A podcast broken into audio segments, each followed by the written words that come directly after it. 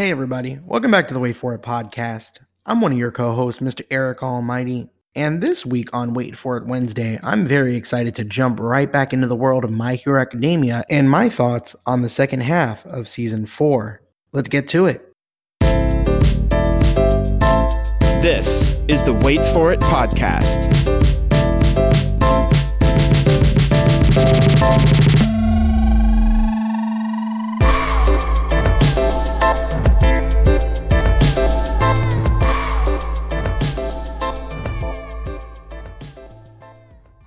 Right, guys, let's just jump right into this. I am really excited to talk to you guys about some My Hero Academia and jump back into season four, which has just been head and shoulders one of my favorite seasons so far that we've received from My Hero Academia so far. Now, of course, with My Hero Academia, the first half of the season, I already went ahead and reviewed the overhaul arc. So make sure that if you haven't listened to that episode, make sure to check that out either before or after you listen to this episode here. And let's go ahead and talk about the remedial license arc and the school festival arc that ended up happening for season four. We even got a little bit of the pro hero arc as well that I'm very excited to talk about. So when we start off for the second half of the season, we jump right into Todoroki and Bakugo, them trying to get their provisional license after everything that happened in the second half of season 3. I know a lot of people were definitely missing them a lot during the first half of the season. Of course, they're two fan favorite characters, and it was really good to be able to see them in action. And while it may not have been everything that we expected from them, there's a lot of bigger things left to come from those characters, and they've gotten a lot of good screen time. I think that this was a nice way to put them back into the show without having them be the main focus. However, things that happen here, especially with Todoroki specifically, would end up having ramifications later on at the end of the season. Now, what really makes My Hero Academia so great, in my eyes, is that it's always impactful with every arc that it does. Even if you didn't like the provisional license arc that happened in season 3 after the big All Might and All for One fight, there was a reason for that. The remedial course, a reason for that. And then we do the school festival, which should be filler. Most animes would make that a filler type of episode arc. This show makes it so impactful and so important to the story that you just can't help but have it emotionally move you. It immediately raises the stakes for something that doesn't seem so important in the grand scheme of things. But with everything that these kids have gone through, we forget a lot of times that they're just children still in school. With everything that they've gone through since season one ended, they really do deserve a break and they deserve something special. And for that to be potentially taken away from them those stakes are surprisingly high, especially after everything that happened with Overhaul and the amount of impact that had in a lot of the characters so far. I thought bringing Eri into the fold and also Mirio, who of course is such a good character, a fan favorite as well, I thought that was very, very good and smart to be able to do to keep those stakes high, to really have us invested, and for us not to just treat it as filler. I think it was one of those moves that really let the story flow very well into what we eventually see as Gentle Criminal and La Brava. Now, the reason I mention that is because it's such a different dynamic, the type of hero story that you get with Eri and how she looks up to Mirio and even Deku, and then La Brava and Gentle Criminal. It's one of those things that I thought was very captivating and very, very cool to see the tables turn on our heroes. And of course, La Brava, in a way, is just a different version of Eri. She has an extremely powerful and helpful quirk. She looks up to Gentle Criminal in the same way that she looks that Eri looks up to Mirio. And then once we eventually get to the fight, that comes into play even more. Now, before we get into my thoughts about the fight, if you're enjoying a lot of the content that we've done for My Hero Academia and other animes as well, you may enjoy a previous episode that we did on the second film for the franchise, Heroes Rising. So I definitely wanted to show you guys a quick preview, so make sure to check that out. Bakugo and Deku were real standouts, as they should be for this film because it's basically named after them. Right. Yeah, and, and th- another thing I wanted to, wanted to touch on too is as far as the the movie goes itself, I think one of the things that IGN mentioned in their review is they kind of had this responsibility to make this thing for both hardcore fans as well as casual fans like myself. I feel I, I feel like I'm somewhere kind of in the middle, um, but I, I feel like a, a casual fan can just pick this up if they wanted to and uh, still enjoy it. And whether or not you've seen the movie or it's still on your to do list, we've got you covered with our spoiler free thoughts before jumping right into a full spoiler discussion in that episode. So definitely make sure to give that a listen. Now, getting back on track here with Gentle Criminal and La Brava, these characters, again, being kind of a direct reflection of what we just saw, especially in the fight with Deku and Eri, I thought was very powerful in what they were trying to do. And honestly, I think a lot of people that have watched the anime might have missed that comparison. You now have Deku, who is, for all purposes here, much more powerful than Gentle Criminal, whose quirk isn't that strong, really, compared to Deku's.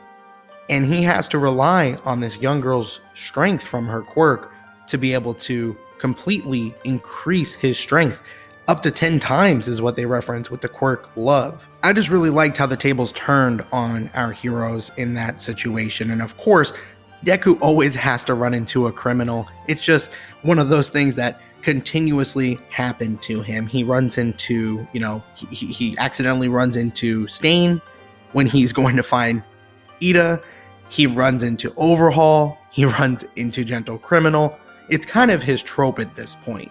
And I think having Gentle Criminal be that YouTube character that's just like looking for fame, I thought that was really appealing as well. And I thought that was one of those things that made us really fall for him and his character, making him relatable once they revealed his backstory. Same thing with La Brava as well. I think they did a good job about that. It made us understand why this pairing was together. They didn't just have them as goofy one off characters. And once the fight ended up getting to the real action, after the Deku versus Gentle Criminal episode, they jump into that full on fight where you really don't know whether or not Gentle Criminal is going to make it through, La Brava is going to get through. And it's one of those things that I think they did fairly well for characters that I don't think people were expecting to care about. But one character that I know people are going to care about is Hawks. And once we get past the Gentle Criminal piece of the School Festival arc, that is a character I am so so excited to talk about. But before I jump into that, I almost forgot. How about that banger of a song, Hero too, that they sing for the festival? Even as someone who had read the manga, I'm expecting this to be somewhat corny, somewhat okay. And you know, I know some of the good things that is going to come out of it, like Eri smiling for the first time. I thought that was very creative the way that they visually showed Overhaul over her and then just immediately had her shine through that with a smile. But that song was so, so catchy. I know I'm listening to it on repeat. It's one of those things that I'm probably going to throw on the Wait For It playlist when I get a chance, if I'm able to, on Spotify. Definitely make sure to come back every Monday for our What Did I Miss episodes. But it's really, really catchy, really good. And if you don't like that, you need to just turn this off and never come back because I, you and me are gonna fight. So that is one of those things that I just really enjoyed a lot out of this series. I didn't expect it, and it being in English was a nice touch as well. Now, of course, I've been watching everything in English and sub, so dub and sub for for the anime, and it is disappointing that the dub ended up continuing to get pushed back, especially with everything that's going on in the world. But the voice acting was very good this season overall. The second half of season four was great as well. Getting back on touch with Hawks and that topic, I think they picked a great voice actor for him. I felt the same way when we were briefly introduced to Mirio, both for sub and dub. So I'm excited to hear the dub of Hawks, but it's one of those characters that I immediately fell in love with. And the fact that they fit in the Endeavor versus High End fight, I am just floored. I am in shock. I cannot believe that they ended it on that fight. It's one of my favorite fights from the manga that I've read, and when I saw it put on screen, and just that little bit of time with characters like Hawks, and then you kind of got a little bit of a backstory into Endeavor's family. They did so much in so much in so little time with a lot of pre-set background information that you got from other characters like Todoroki and again some things that happened in season 2 that was enough to make you fully invested in whether or not Endeavor was going to make it. And, you know, Endeavor is a complicated character because, of course, of what he did, he's just not a good person for it. It's inexcusable.